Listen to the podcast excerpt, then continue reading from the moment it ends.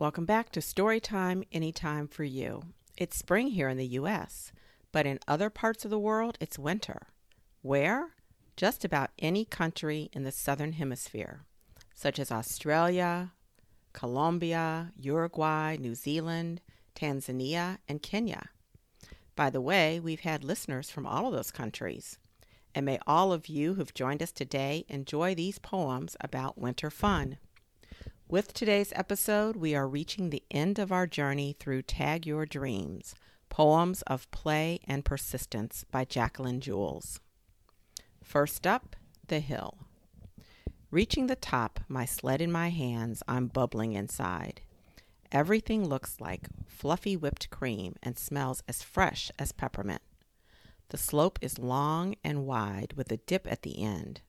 I fly down, cool air nipping my cheeks and trudge back up, proud of the stripes I left in the snow. Again and again, all afternoon, my legs never too tired to climb the hill. Though it seems longer and longer each time, it's still a good trade for the tingling thrill of speeding all the way down.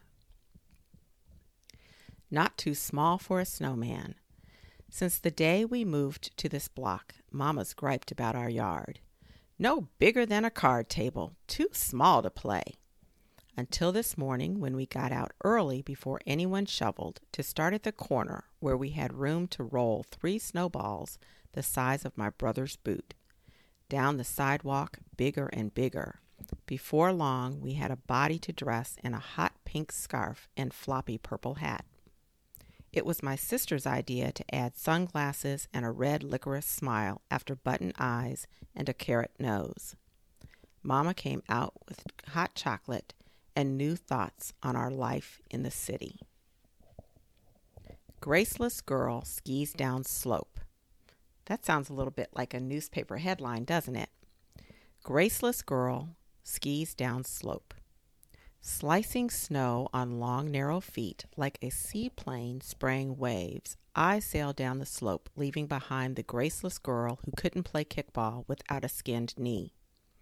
At the top of the hill, she stares open mouthed beside Mr. Fine, who gave me a C in phys ed. They never saw me on snow, swishing past trees, my old self spinning off in a fine white powder. Olympic skater. Did you see how he rose after that fall? In one sweeping circular motion, as if the question of getting up never existed at all. Now, with arms arched toward the sky, he soars with the music to a second crescendo.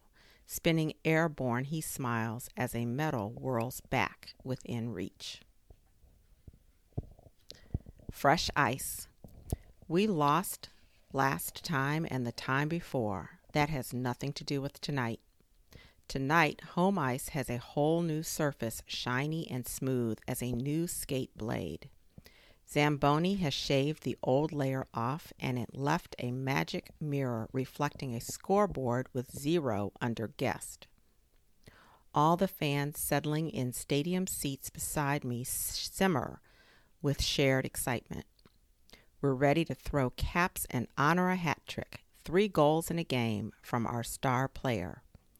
Anything's possible before the puck drops. And then lastly, hockey puck. Skaters with sticks charge across the ice, chasing a round black disc, slapping it back and forth at a 100 miles an hour.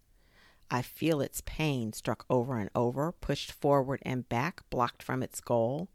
Everyone wants to control it.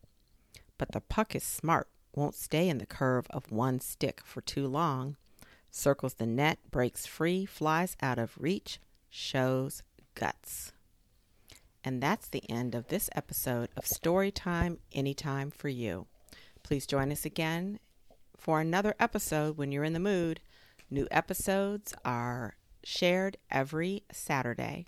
And if you have enjoyed what you've listened to, please tell f- your friends and family and encourage them to join us too. Take care.